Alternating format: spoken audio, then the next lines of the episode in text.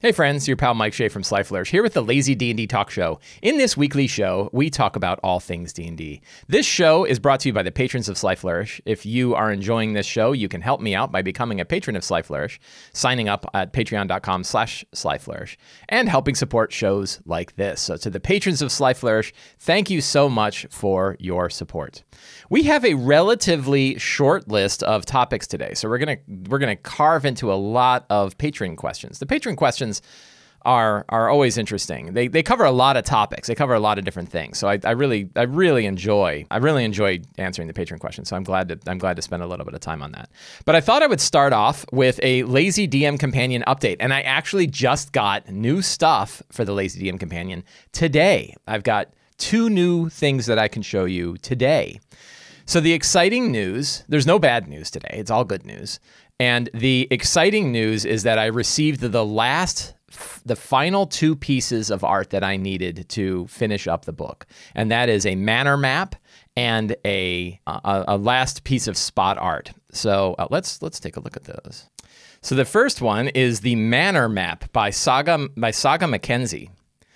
I just got this piece from her today. It is a three-story manor with a little guard post, a th- like a three-story guard post, and the per- this map is intended to serve numerous purposes. You can use it as an infiltration adventure, like if you have to sneak in and grab something from somewhere, you can use it for that. It is it could serve as a uh, character home base if you uh, want to give a area to your characters.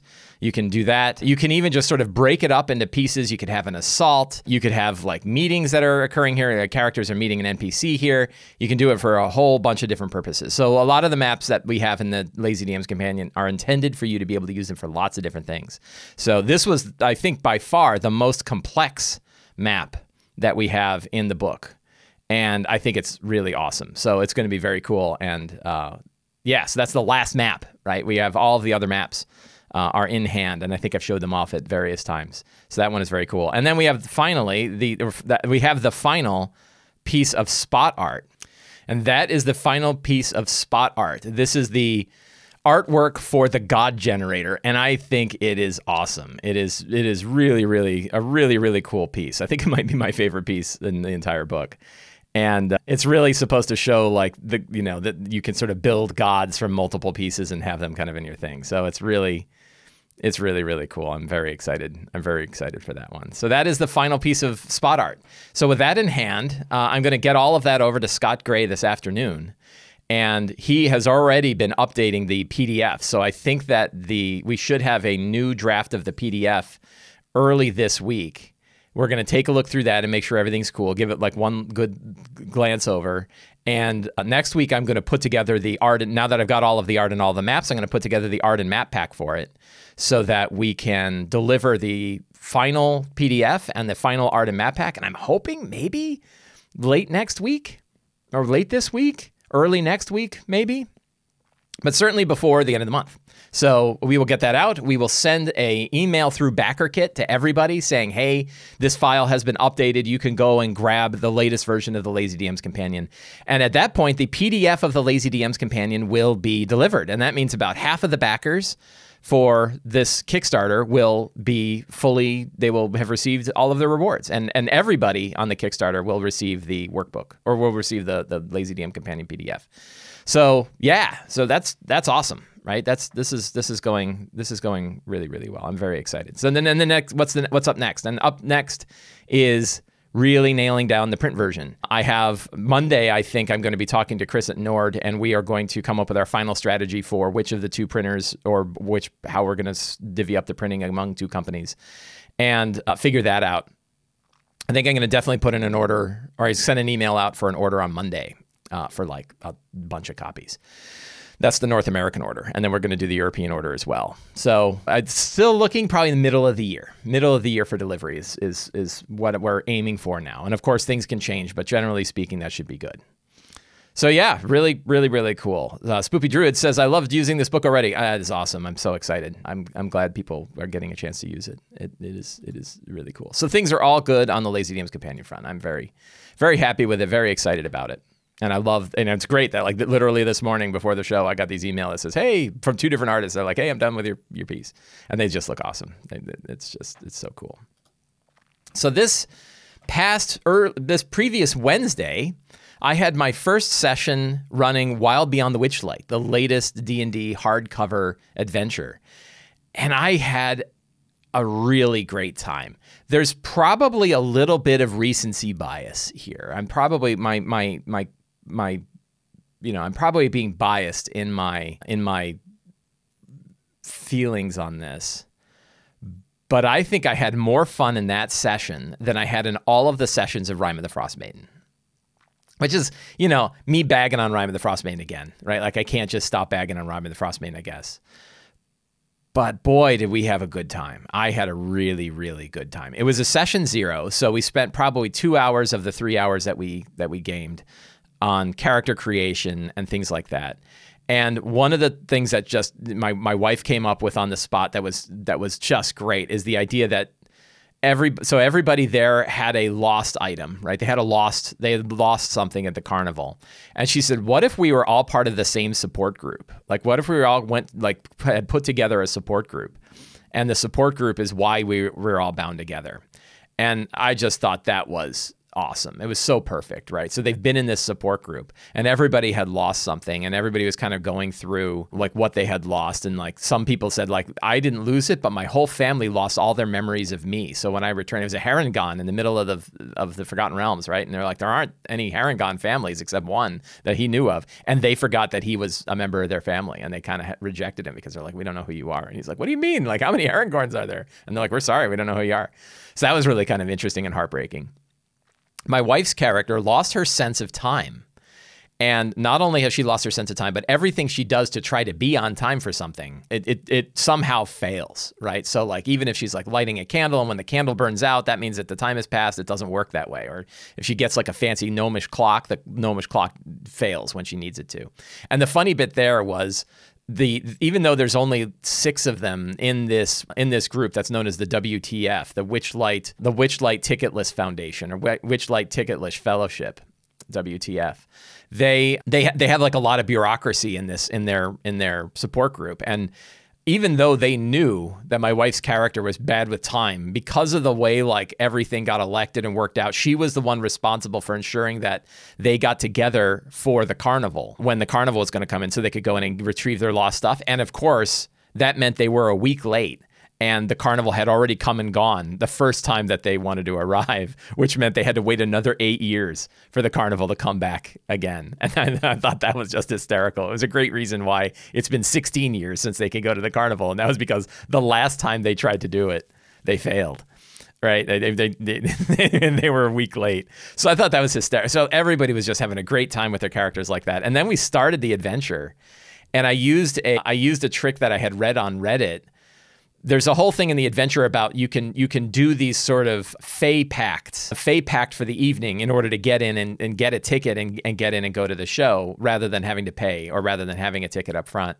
And the fey pacts are really fun, but the adventure as written doesn't use them because you are given your your your your your be, be, be, you're be gifted be, be, you're bequested, you know, you're given a set of tickets, right? And so somebody on Reddit mentioned, well, what I did is I had a bunch of kids who didn't have tickets that were like them when they didn't have tickets.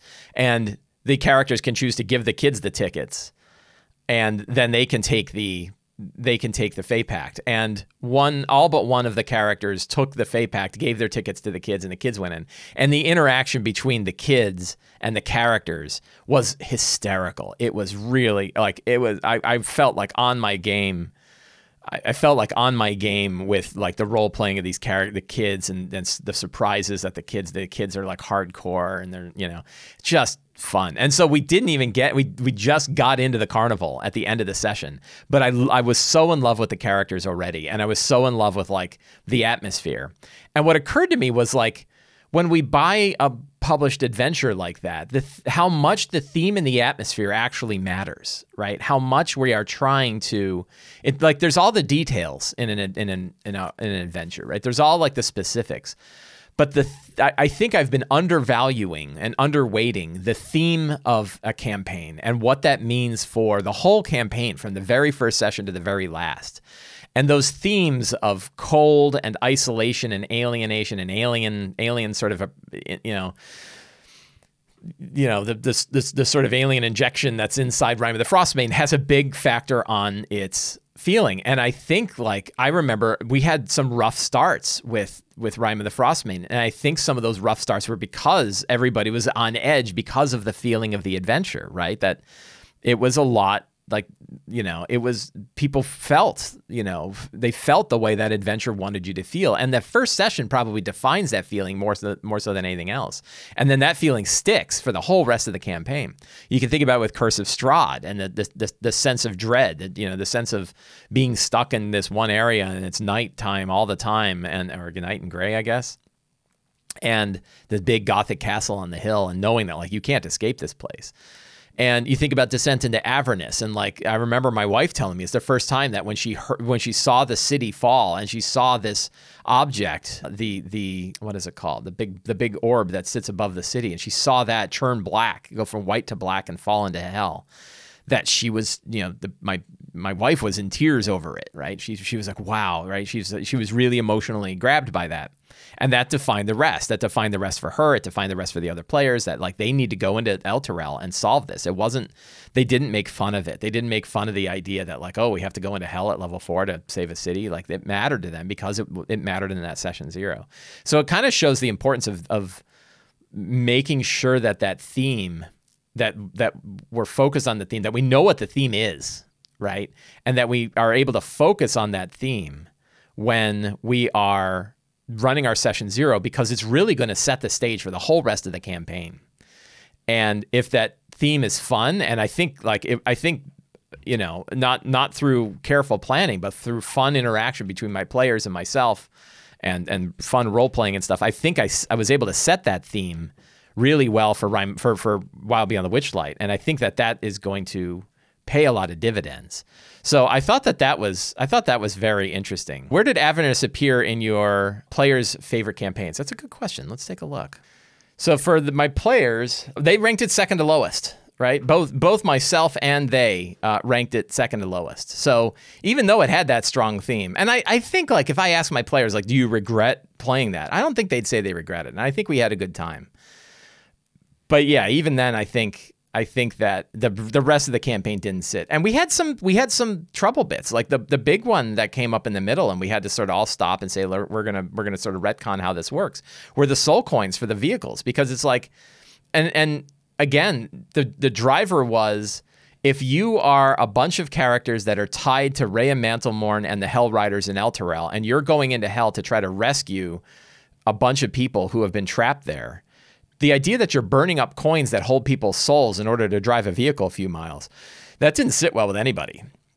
And and you know, in game there was a lot of consternation about it. And then we stopped and and sort of out of game discussed it. And then I kind of came forward with a solution, which was that you can actually tap Demon Ichor instead. That an, another NPC who kind of saw that what that was doing to them said, you know, there's another way. You can actually sort of squeeze the essence out of demons and turn that in. And they're like, oh, that's much better. Demons aren't, demons don't have souls, right? Demons aren't even, they're not, they were never mortal creatures. So sure, we'll, we'll harvest demon, demon Ichor and that means we have to go hunt big demons to get the demon ichor to drive our vehicles. And that worked really well. It would have been better if I had put that in the beginning so we didn't have that rough spot. But that definitely, you know, that that definitely worked. That definitely worked better. Uh, I thought so. Yeah, so it is interesting that even though that I think the theme of Descent in Avernus, I nailed Descent in Avernus well, that that worked that that worked, you know, that that worked well. Evil John says, my group really wants to do Avernus next. I'm so-so. Yeah, if you're not feeling, and, and someone at Rangavarg said, yeah, never run a game you're not excited about. That's probably true, right? Like somebody was talking about like, how do you get your players to vote on a thing? And I'm like, well, like they can vote, but I get 51%, right? Like I'm the one that actually has to run this thing and prepare this thing. So if I'm not excited for it, I don't think I'm going to offer it. Evil John says, I do have the Beadle's big box. I mean, it can be fun. It just, it's a lot of work, right? It's a lot of work to, in my opinion, to wrangle that adventure. There was a lot of things about its design that just did not work out particularly well. But yeah, like if you're not on it, I you know I don't know that I would I don't I don't know that I would recommend. And do I recommend it? Probably not. Right. I mean, if you've got the Beadle Grimm set already, you already paid for it, and you got all that stuff, and that's and that's great. But it's it's you know it's it's even like even with the Beadle, and Grimm stuff, you're gonna I mean, you I don't know maybe you run it as is right, but I know I had to do a lot of work. I had to do a lot of work to wrangle it into the right spot. And yeah, so Evil you said the good news is you already did all the work. Maybe like I, I offered a path, but I think you still have to you still have to do a lot with it, right? I didn't rewrite it. I, I just said like, here's another angle you can take, and and that angle worked really well. The idea of the, the path of the Hell Riders as a as a path through it really works, but it can be kind of linear. I don't know. There's a lot. There's a lot of work. So I don't know. Yeah, that depends. But yeah, that, that that's kind of interesting.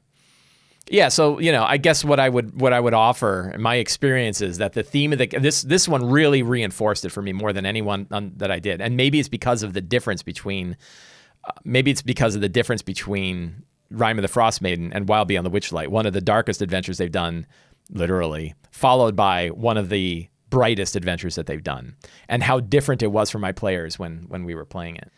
So uh, that's pretty cool. One of the things I brought this up on my show, and I saw a post about it on Discord, and I saw a post about it on Twitter that kind of you know wanted not didn't really seek clarification, had a difference of have a, a different opinion on World of Warcraft and Wizards of the Coast and what that means when Wizards of the Coast comes out with a book or when they change things. This all stems from the upcoming changes from Monsters of the Multiverse, which I think is a couple of weeks away, right? I think in a couple of weeks, a new book will be out called Monsters of the Multiverse. That book is only available in a gift set, which really kind of sucks, right? There's no, there's no good there's no good reason for that, right? They could have come out with that book separately instead of selling us two other books that we already have but and my recommendation is don't buy it, right? right? If you already have Tasha's and and and Xanathars, don't buy Monsters of the Multiverse. Hubris, Evil John says hubris. It is a little bit of hubris, isn't it? See, there's there's, there's hubris, right? And so I would not buy it. I am curious, and I expect that D and D Beyond will be updated with the changes. And and I am buying it, right? I'm buying it. I'm buying it for two reasons. One is I do shows like this and I really want to kind of dig in and, and see what the changes are. And I know I already have Tasha's and Xanathars, and I'm going to be buying Tasha's and Xanathars again. I think it'll be my third Xanathar purchase, maybe fourth. I might have four copies of Xanathars around if we include my wife's copy and it's a special edition cover, and I like to buy special edition covers, and I like to support my FLGS. But I would not, I, I certainly cannot recommend buying it because it, you know, if you already have Tasha's and Xanathars, it really seems to be a, a waste. But I'm curious. I really want to see what the monster design is like. And yeah, CR Bandit says it's predatory towards collectors. It really is. It, it is, but like shame on us right? Like I'm a collector. I have every special edition cover except for Theros. And actually, I'm kind of happy that I don't have Theros because it already broke my collection. It means if I miss another one, I'm not going to be upset. But like I went out of my way to make sure that I got the special edition covers of Fizban's and Candlekeep. And I don't, you know, yeah. So I, I, I don't blame them. Like they're not making us buy it, right? And as a collector, they're not making you buy it, right? They are, you know, they're they're capitalizing. And this, you know, like WotC's not your friend, man. They're not your friend. They're not a non-for-profit organization. They're not out for the betterment of the world, right? They are commercial. Hasbro is a commercial company. And the commercial companies are going to do what commercial companies do. And if they have an opportunity to make more money off of old books, I don't know why they did it. I guess they were I guess they were thinking like, you know, the nice thing is you have your core book set, the core book gift set, right? And then you have this one next to it, which is Tasha's Xanathars and Monsters of the Multiverse. And if you were starting fresh, right? If you weren't into D&D and now you're getting into D&D, buying the starter, buying the the the core book gift set and then buying this gift set gives you a lot of material, right? It's like 700 monsters and all the class stuff forever. Like those six books together are really uh, a powerful set of books, right? I give them that, but they could have sold Monsters of the Multiverse separately, and and the cash grab is they're going to sell it separately later sometime, right? But the question is, is it going to be? Are the changes that are inside Monsters of the Multiverse going to be in D and D Beyond? On release, I and I don't think anybody has said uh, one way or the other, and I expect they will be, right? I expect they will be, and and if they're not, I would still wait. Like, you know, don't don't drop an extra 70 bucks or whatever it is, you know, more than that depending on where you're buying it. So there but there was a, so there's been a lot of controversy, mostly on Reddit. I'm really discovering sort of the, the different atmospheres. I posted a post yesterday and got responses to it and the responses made me frown. And there there's a lot of there was a lot of controversy on Reddit about I guess there were two there were two areas. One was like a few weeks ago there was a lot of controversy on Reddit about changes to Volo's guide and like how on earth will we ever be able to apply a mind flayer again if you took those three sentences about mind flayers away. And the and I'm I'm being terse, but whatever. And then it's the uh, you're changing there were there were previews of the some of the racial changes that are coming in Monsters of the Multiverse. Monsters of the Multiverse is changing I think every non-core race that is out. Maybe I don't know if it's all of them. It's it's I think it's all of the core all of the ones that are part of the main world. Not I don't think it includes Ravnica. I don't think it includes any of the Magic the Gathering ones. I'm not sure which ones it includes. But it has like 30 different races in it, right? I think I guess it's all the races that were in Volos and Mordenkainen's. So they're changing all of the races in Volos and Mordenkainen's, the mechanics of them, and that got people fired up and like I don't like where Wizards is going and I don't like all this stuff, and that kind of fired up the whole conversation of like, well, why does it matter? You've got the books. If you've got the original Volos and Mordenkainen's, you can play with those, right? And then it gets to, yeah, but I use D&D Beyond and D&D Beyond's going to change. And that gets into my like, you know, we can't trust D&D Beyond right? You can't trust that D&D Beyond is going to stay to whatever version you want. It's going to shift wherever it goes, and it may stop updating, right? What if they didn't update? And you're like, well, now this isn't useful because I wanted the new races. So, you know, I made, uh, CR Bandit says, I made a comment that I don't plan out how my players are going to get out of situation. Oh, yeah, that doesn't people telling me how awful that was. I, I made a comment that I don't plan how my players are going to get out of situations. Yeah, it was really funny. I, I posted a post it got a lot of upvotes and then but the comments were all pretty negative comment or many of the comments were very negative comments and i was like that's weird. Like a lot of people liked it. And then I'm like, I wonder how many downvotes it got. It like it may, may have had twice as many upvotes because a bunch of people downvoted, and that's because it touched on guess what X card kind of stuff, right? It's touched on safety tools, and there's a bunch of people when you bring up safety tools, they they have to get in your they have to get in your craw and talk talk to you about how wrong you are about safety tools. And my group's not like that, and you obviously don't know people, and your people are too sensitive, and all this other BS. So whatever. I'm not concerned about that. I wasn't going to bring it up on the show, but here I am.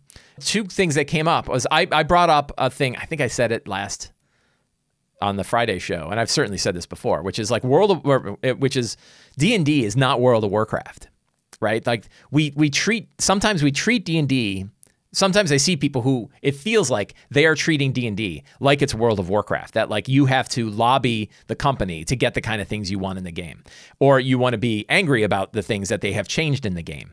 And the, there's a huge difference, right? Obviously there's a huge difference, but the big one is World of Warcraft, you are stuck with whatever Blizzard decides, right? Like there wasn't a classic server for a long time, and a bunch of people had to lobby to get the classic server brought back, right? You can't just take your version of World of Warcraft and go off and do your own thing. There was actually people who tried and it didn't really work, right? And so you can't World of Warcraft you you suffer with whatever changes they decide. If they want to change the level of a zone, they change the level of the zone, right? And that's that. If they want to change different art, they'll change the art, and that's that. If they want to change how class features work, and I I spent you know 10 years how long did i spend i spent i had 10000 hours over seven or eight years playing EverQuest, right? I played a ton of EverQuest. And I remember we used to joke about the fact that they're like there were two good ways to get loot. One was to go into a dungeon and kill monsters and get the loot. The other way was to go complain to the developers that you needed more loot, right? And it was like you had to lobby the company to get the things that you wanted to get in the game. It was the only way to do it because there was no other copy of the game. D&D our copy of the game is our copy. Nobody can change it, right? I've got my Volos and Morning Mordenkainen's, and they're going to have the old text in it, right? And I'm apparently going to get a copy of Volos and Morning Mordenkainen's that have the new text in it. So, you know, they can't change it. And a good example is like, how often has Wizards changed uh, D&D 3.5 in the last five years? And the answer is not at all, right? How often have they changed Zero E? Right? Or first edition or second edition or third edition, right? They haven't changed it at all. They're done with those versions, right? Those versions are the way they are. Lots of other people have. Pathfinder created entirely new versions of 3.5, but you don't have to play with Pathfinder, right? You can play with whatever version you want. So, like, I, I, guess my my main thing is like 5e is going to fork, right? There's going to be a fork with 5e, and I think it's starting now, right? I think we know it's going to be. I, you know, I'm making predictions, and as we all know, predictions are BS. Like, like you know, people are great at making predictions. We're just terrible with accuracy. So I'm probably terrible with accuracy. But I, I wouldn't be surprised. Let me let me rephrase. I wouldn't be surprised if we see forks in 5e. We're going to see classic 5e, which is like we play with the core books and that's it or we play with the core books plus whatever the DM decides they want to add. And then kind of new 5e, which is, oh, I'm using the new books or I'm using only new monsters. And an example was like in, during my session zero of Wild Beyond the Witchlight, one of the things that I brought up was I wanted to talk about Counterspell right? And I wanted to mention to them, hey, I want you to know that WotC's new monster design counterspell is a lot less effective than it used to be. So just I'm warning you now, before anybody is even close to getting counterspell, that you're going to find monsters that are pulling off abilities that look a lot like spells but aren't spells, and that's because WotC is changing how they handle spells and powers of monsters, right? And they that makes them generally not not counterspellable.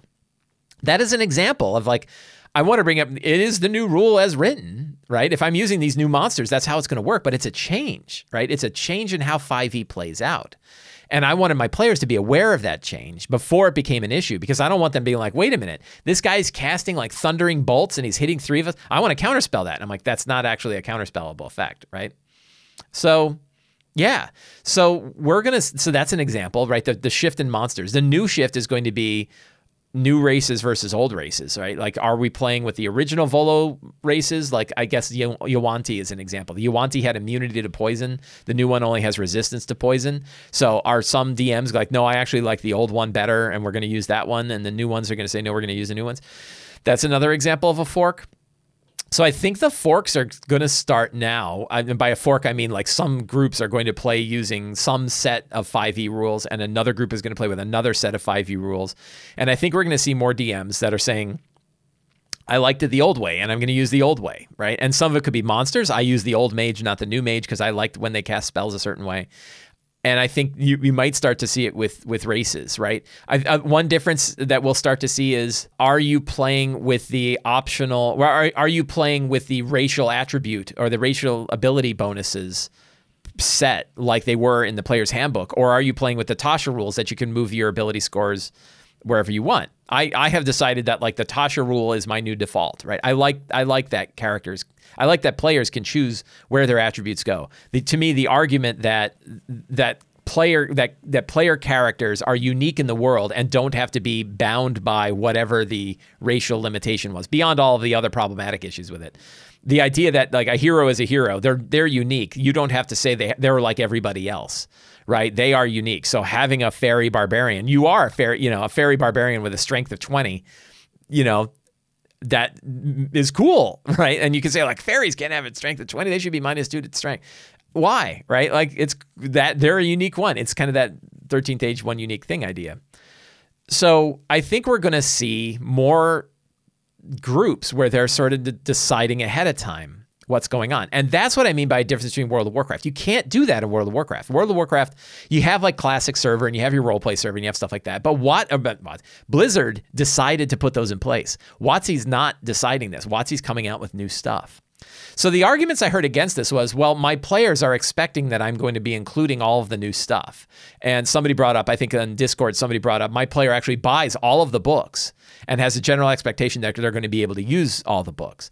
And what I would what I would clarify is like, okay, that's that's something to talk about with your group, and you can't trust WotC, right? You can't trust WotC to come out with books at the pacing and with the level and the style that you want. They're going to do whatever they do, and it's up to us independently to decide what we're going to allow and what we're not, and what we like and what we don't. And so you, you can argue with me about whether it's a big deal or not, but whether it's a big deal or not, you're either going to be hurting, you're going to be hurting, right? Like if you if you decide WotC does have a bigger impact on your game than I'm than I'm making out. When I say like you you are in full control over what content you allow in your own game. And you say to me back, not really. My players have expectations about what they're going to allow, and they expect I'm going to have Tashas, and they expect I'm going to have this, and they expect I'm going to have Strixhaven, and and these other things. You know, hey, it ain't up to you and me. You know, if if you have decided that your game is going to have that bigger impact, and and that anything WotC comes out with is going to land at your table, you, you know, all right, but you're not going to control what they're going to drop on your table then, right? And I would suggest it's better to have that conversation up front early on before a campaign starts to say these are the things that we're going to allow or not. This is why one of the things I forgot to put it in my session zero, where I say this campaign will allow the optional feat and multi-class rules, right? And that's because I think a lot of groups expect that the feat and multi-class rules are always on, and they're not. They're optional rules, right? We don't allow the optional flanking rule, for example. So could players come with a mismatched set of expectations to your game and they expect they'll be able to use like new spells from Strixhaven? sure, it could happen. I think that's probably something to address and to say, look, look, you're not going to probably allow a Loxodon in your game. You're probably not going to allow you know the the the the Simic the Simic hybrids, right? There's lots of different stuff from lots of you know. Are you going to allow Jim's magic missiles from Acquisitions Incorporated into your game? Are you going to allow all of the spells that exist in the Wildemount book? Right? There's a lot of books already. Like we're already suffering, and I I seriously doubt. I, I would expect the number of groups where they allow everything that Wizards has put out.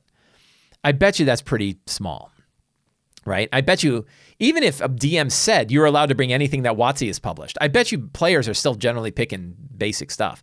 I think it's really rare that like every spell from every one of the books, because there's a lot of them now, right? There are many, many books. And the idea that you just, everything is on and everybody can play anything, and that you can play like a Loxodon with a Turtle with, you know, whatever. I seriously, I seriously doubt that that is a that that is true. I, I did have somebody else who brought up Adventures League. I see Adventures League is coming up, um, and Gaming and BS says DDAL isn't a Core Plus One, and D&DAL actually took away Core Plus One. You no longer are bound by Core Plus One, but they do tell you which books are allowed, and you don't get access to like the the you don't get access to the Magic the Gathering books, for example. I think you do get like Tasha's and Mordenkainen's and Xanathars and Volos. Like all, I think all of those are allowed. But like I already was limited because like I couldn't. I, I was playing in a Witchlight game and I wanted to play a hex hex blood, which is from Van Richten's guide, and I kind of thought, oh, Van Richten's guide is probably got to be like Uh, Xanathar's guide and the others. And they said, no, Van Richten's guide isn't allowed. So I got limited in my Adventures League game to limited source. And I just, I thought a Hexblood sounded like a cool, being a, being a daughter of a hag sounded like a fun character to play in a, in a Witchlight game. And I, that, I liked it enough that I said, you, you can play a Hexblood in my Witchlight game, right? I, I opened that up. But like, I don't know if Fizban's, like, I don't know if Fizban's spells are considered AL legal or not. That's a good, that's a good question. I think they define per campaign what books are allowed for that campaign but it's no longer under a core plus one. So when I talk, so I think it's pretty clear to most people the difference between Wizards of the Coast and Blizzard when it comes to World of Warcraft and D and D, right? Obviously, like one's a computer game, one's not. But the point is, one, one, the company has complete control over what your experience is going to be playing that game. Blizzard has complete control. They might allow things like a classic server, a roleplay server, and other things, but they could they could just as likely not do that. And and they decide like, well, should the classic server have you know, any of the expansions or not, right? Wizards of the Coast does not have that control. We might give it to them. We might say, yeah, we're going to allow every book that Wizards comes out. And we might say, and we're also not going to allow any third party books. But generally, as DMs, we have a lot of freedom and a lot of choice to decide what happens at our game, what we do allow, what we don't allow, and what tools we use and what tools we don't and and I would suggest like you know we pay more attention. I get criticism. Actually, this is this is valid. Uh, I get criticism like, hey, you talk a big game about including third party material, but then during your in your in your session zero guide, you only have WotC stuff, and I'm like, yeah, that's true, right? But I, you know, it's because I, I I don't have a handle on the other stuff. Could I allow could I allow character options from like Midgard? Probably. But also I know my players are generally playing with D&D Beyond and if I opened it up to those other things, it's going to be kind of a pain in the ass for them to add it in. So, you know, this is a matter of like I have decided what allow and that's what I allow. So I thought I thought that that was that that was interesting. Let's talk about patron questions. Let's look at some patron questions. So every month I post a thread on the Sly Flourish Patreon server on the uh, Sly Flourish Patreon asking for questions from patrons. And we get a big ass list of them, and I put them in and I, I look at them and I throw them in. And many of the questions I answer right here on this show. I try to get through all of the questions every month, but I always get a lot of questions. Aiden B says, "Have you ever revisited stuff that you previously deemed non-value adding and and found a new worth in it? And if yes, what did you change? What changed your mind on it?" For context, I've previously decided to give up on nerding out on unique cuisine and dishes in my setting, but when I recently went back to it and introduced my players to a special dish when they were uh, staying in the tavern, two of them discussed it with me after the session and told me how much they like stuff like this, giving the world a unique feel. So this is a good question, like a good lazy DM question. And and paraphrasing, the idea is like when we're doing lazy DM style prep, we're eliminating a lot of things, right? We're eliminating a lot of things that might be might, might be you know, could be useful, but we think like, well, it's probably just not as high impact as as we want. And you know, I think somebody else brings up like the, or maybe it was last week where they brought up the example of calendars. Like, do you have a fixed calendar and, and days of the week and weeks of weeks of the month and months of the year, and kind of keep that calendar in mind, or or do you just ignore that? So have I? Is there anything that I've added back in that I had eliminated? Not really. I there. I know that there are certain things that are high value when I can do them. Good handouts, good good good maps, good good physical props always work. It's different now that we're playing online a lot. I don't. I can't think of any elements where like I, I pulled it out. I, I had stopped doing it and then added them in, and then it turned out it was really good. There's probably a few. Music could be one, but it's a good idea, and I like the I, the, the example you bring up of like bringing in unique dishes that have like maybe special properties you know, trying things all the time, I'm a big believer in, right? I, I really think that that idea of like dropping something in our game that we can try once and see how it plays and then decide if that's something more. I've done a lot of that. And I've, I've certainly had things where I would try something and then it would work well and I would keep doing it over and over again because it turned out that that worked really well.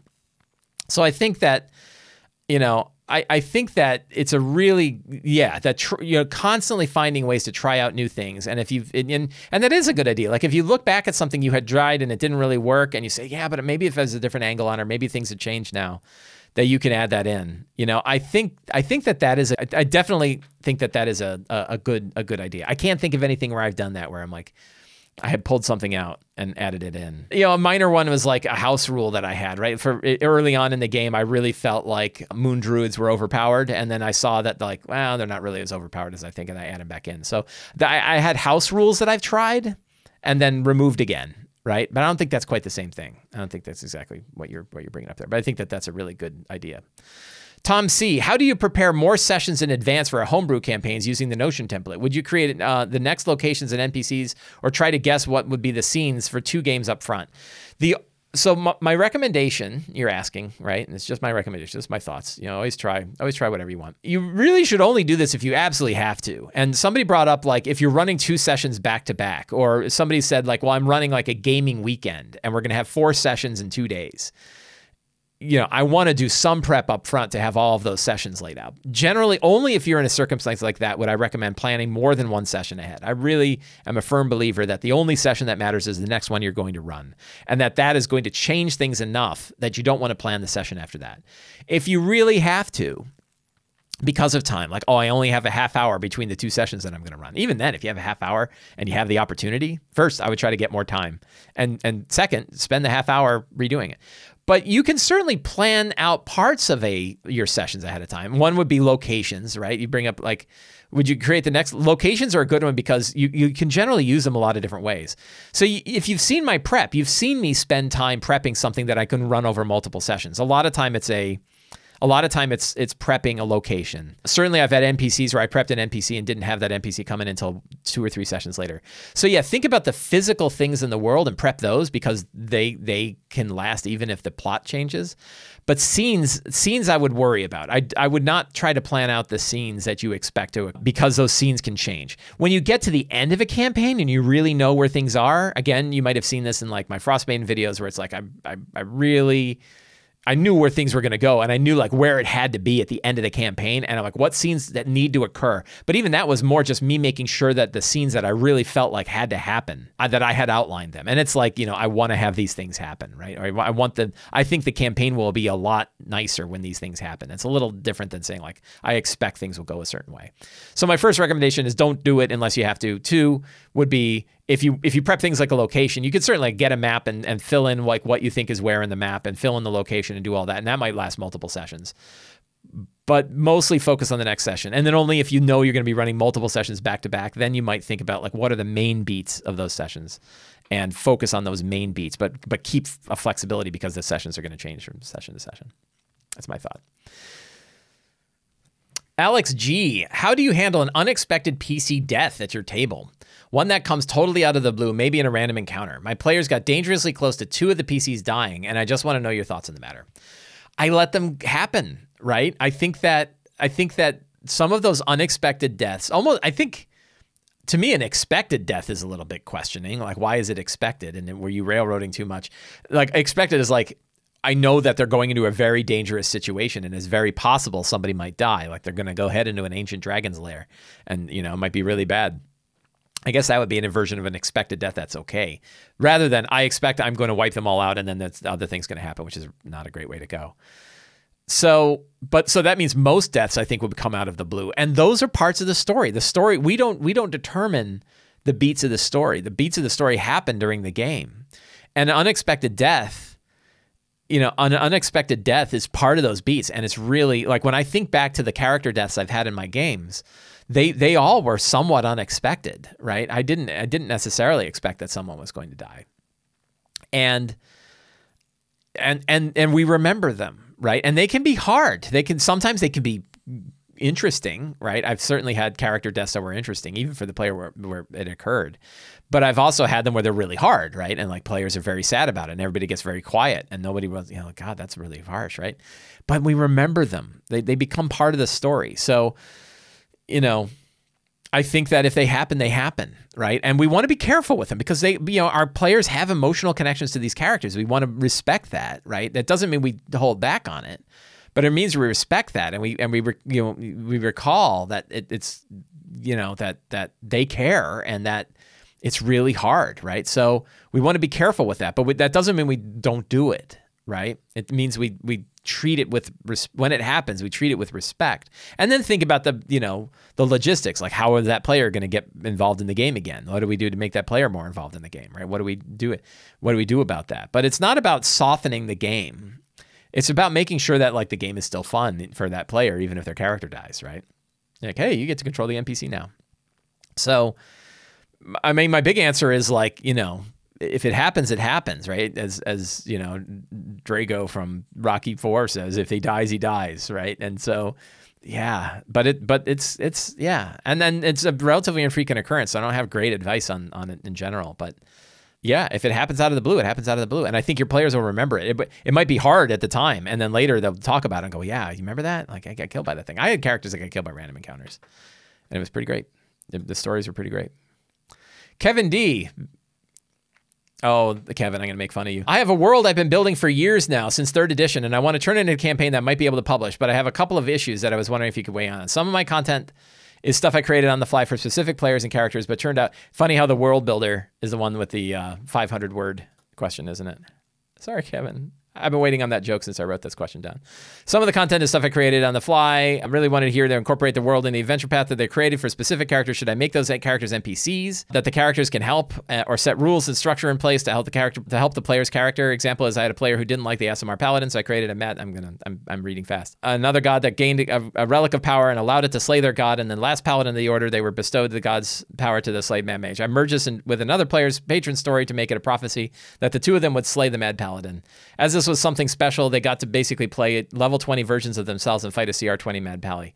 How would you handle making this generic enough for an adventure path? I'm going to step back and say the first thing you want to do when you're thinking about taking like a campaign setting that you've done and, and releasing it to the world is asking what value are you providing to the people who are picking it up and and make that the first and foremost the thing that you're focused on right? Like otherwise it's a vanity project right? If you if you are putting out a campaign to kind of tell everybody all the cool stuff that happened with the characters in your own home game you can write you know write a blog post about it or whatever. But if you're if you're god help if you're selling something if you're putting a product together to sell something really ask yourself what value are you this is my opinion right? My opinion is my own.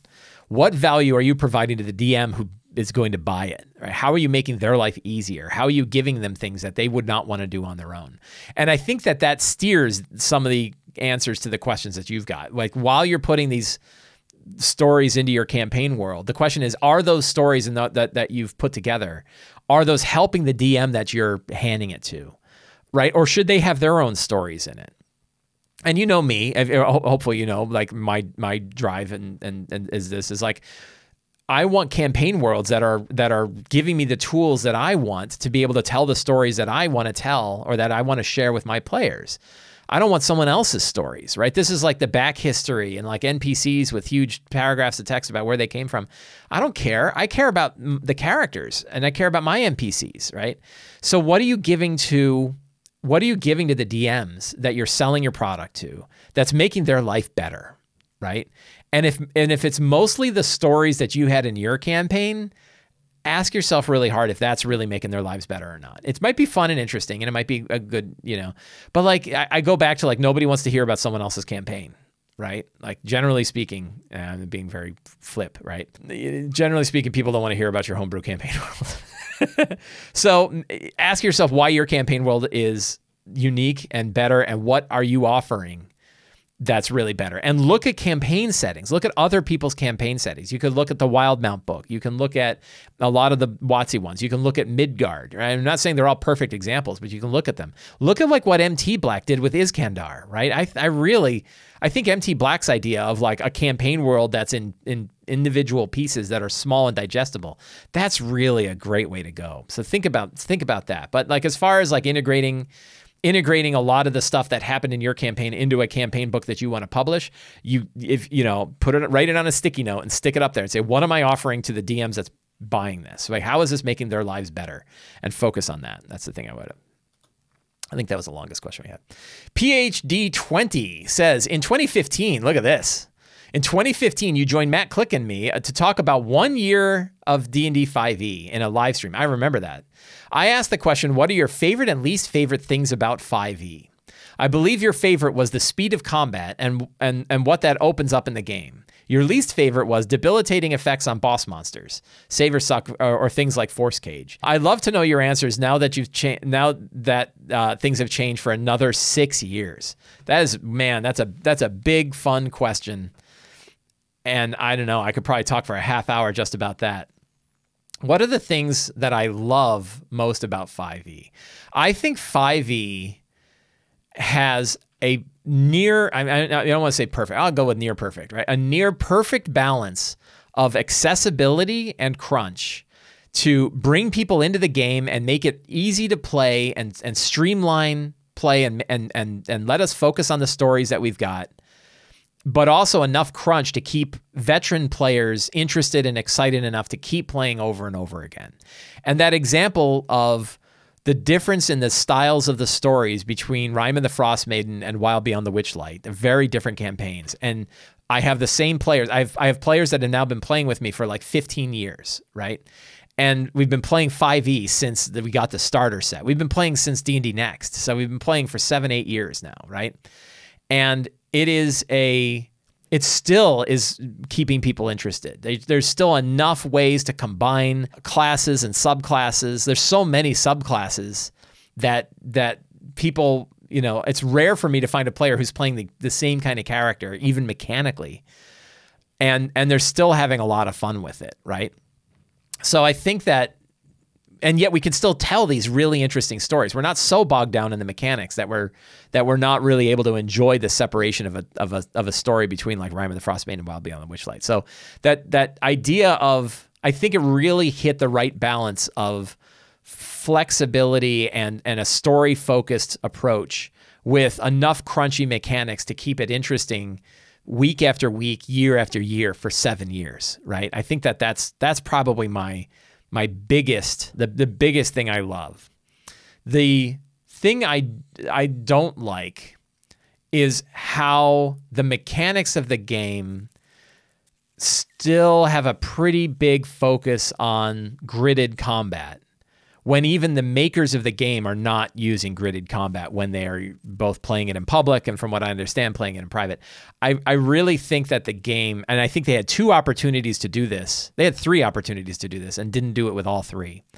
I think that Wizards of the Coast could have come up with a relatively straightforward set of guidelines to help people to help people adjudicate combat without a grid that they could have put in the Dungeon Master's Guide, they could have put in Xanathar's Guide, and they could have put in, in Tasha's. And they didn't do that in any of those three.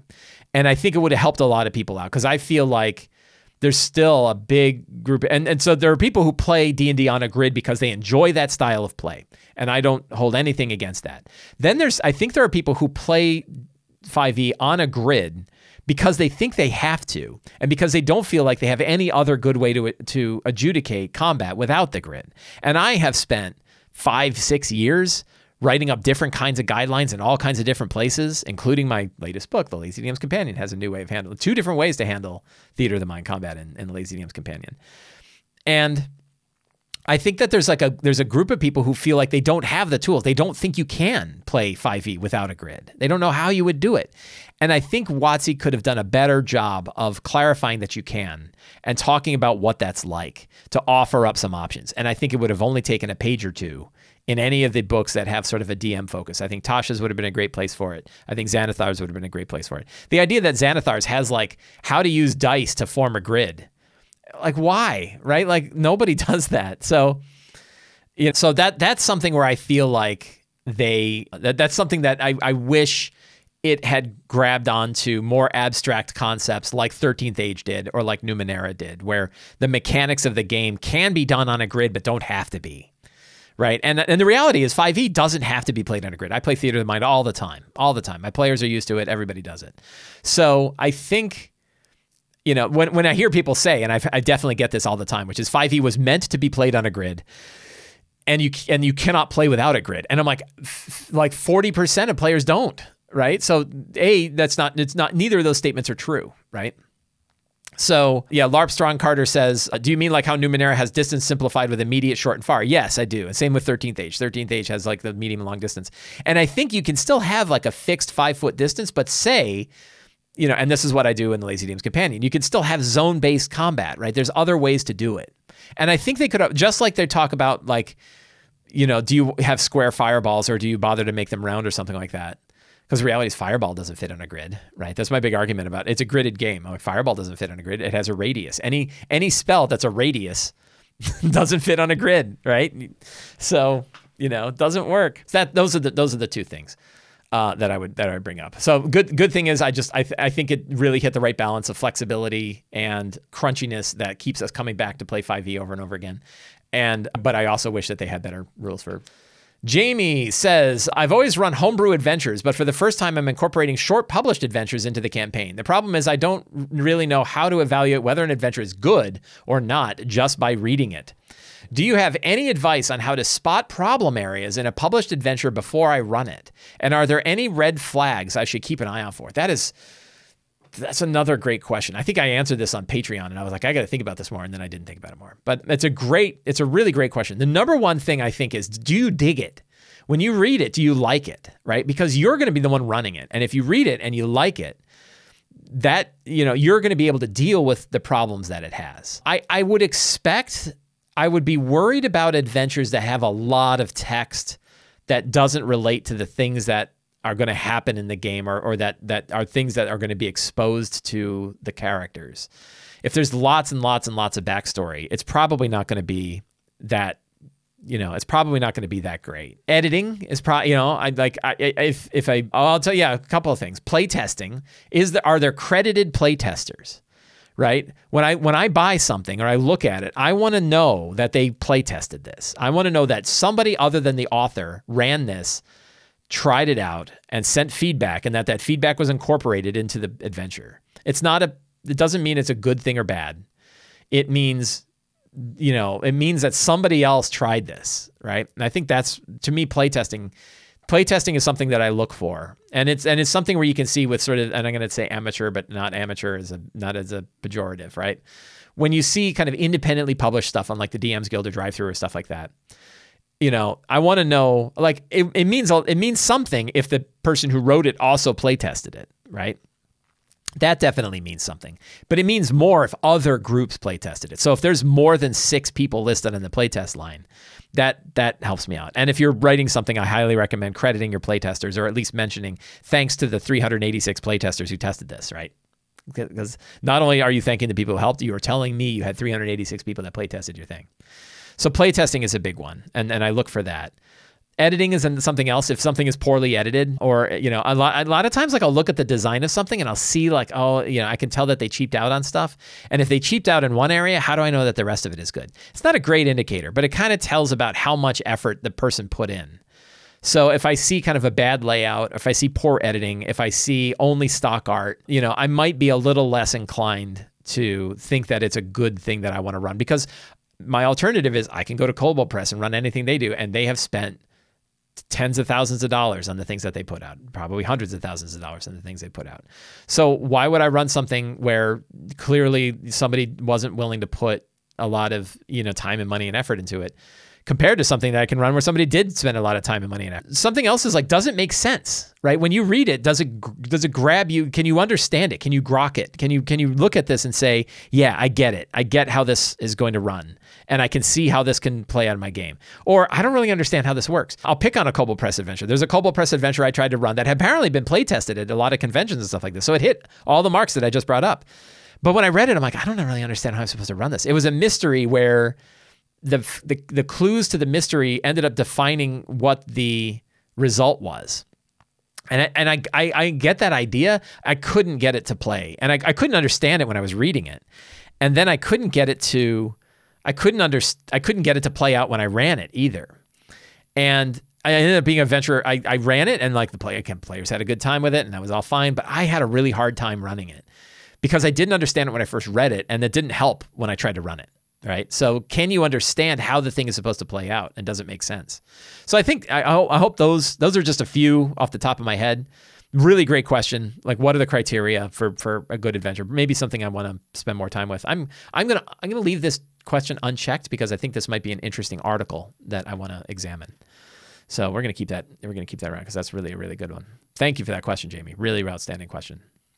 Zach W. We'll do one last question, then we'll call it a day. Zach W. How come you suggest DC settings between 10 and 20 rather than the full 10 to 30 range? Do you find yourself setting DCs differently for identical challenges based on player level? So the first one is you could you could do 10 to 30, right?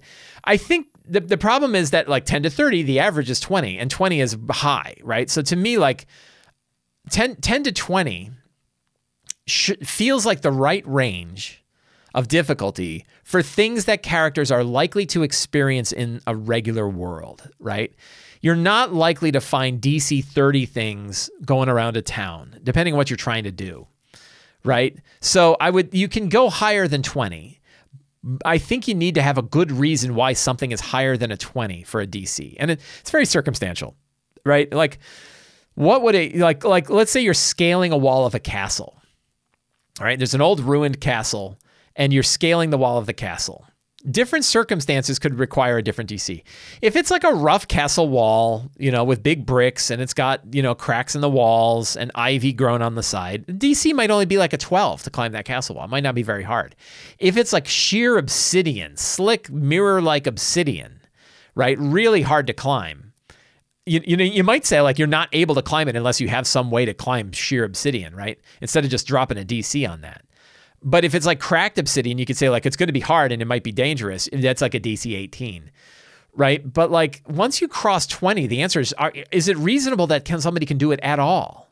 Now there's some supernatural stuff, right? When you get into the outer planes, when you get into like Mount Celestia, when you when you get into like really, eh, you know, supernatural areas and supernatural occurrences, that's when the DCs might go above 20 but the, the problem with like a 10 to 30 range is you might, I'm, if I had said like you pick a DC between 10 and 30, well, the average is 20, right? And, and, and that's way too high.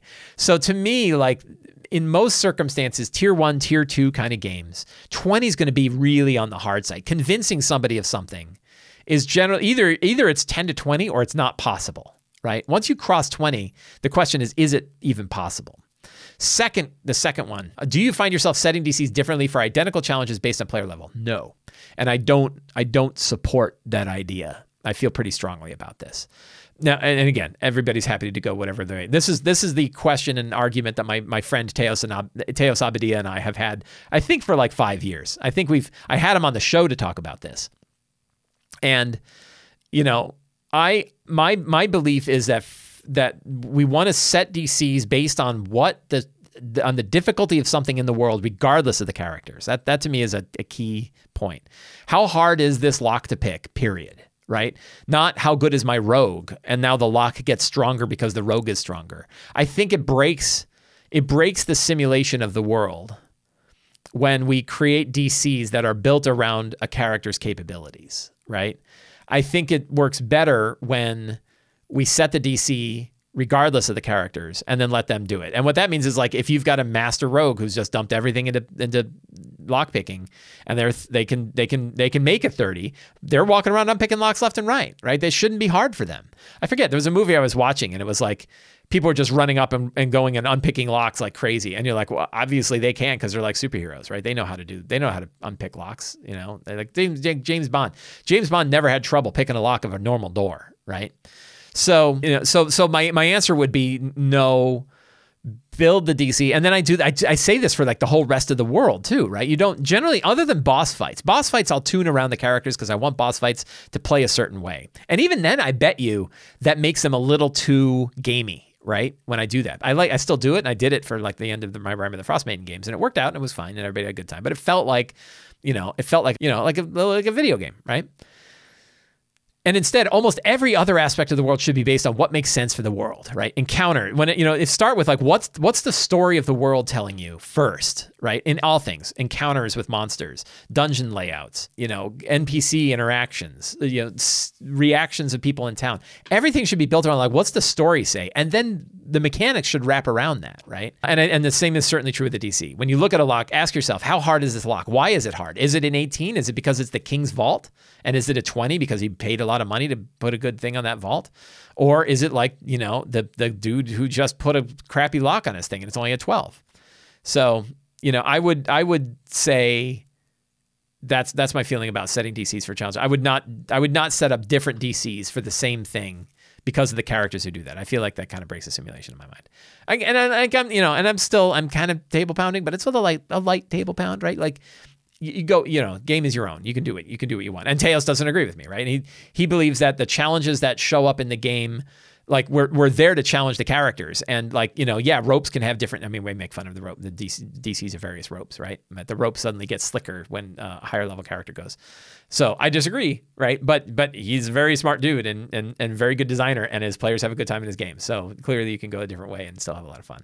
Uh, Larpstrong's Carter says, along the notion, would you auto succeed on lower DCs or still have the character roll, even if they're very likely to succeed? A lot of times I would have them auto succeed a lot of times I would not bother to roll. Like if it just doesn't make sense. If they're if like if they can beat it on like a 2 or a 5, you know, I'll I'll just hand wave it. But a lot of it depends on the the story too. Is the story, you know, would a 1 change things? Like if you're if you have a rogue, let's say you have a group of characters going through a dungeon at a normal pace and they come up to a locked door you know, and and you just decide like the, the, the dungeon is an old orc stronghold, and so the lock would be a, the kind of the lock that an orc would put on a door, and your rogue is like you know really really good. You say you don't have any trouble, and you're able to pick this lock.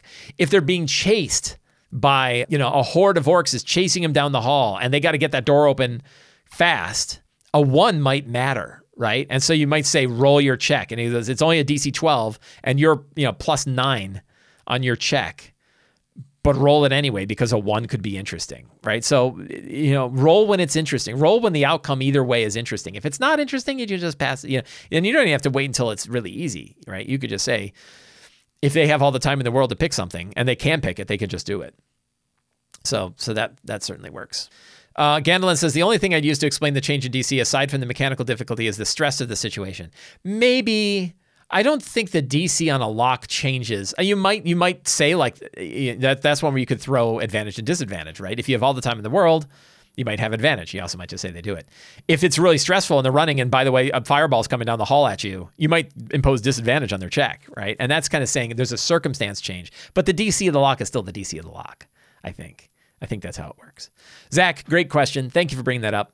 Uh, and to the patrons of Sly Flourish, thank you always for your support. And I'm I'm really enjoy I really enjoy answering these questions. I want to thank everybody for hanging out with me this morning to talk about all things D&D. If you enjoyed this show, you can help me out by subscribing to the Sly Flourish newsletter, supporting me directly on Patreon, subscribing to my videos on YouTube, or picking up any of my books. Thank you all very much for hanging out with me today.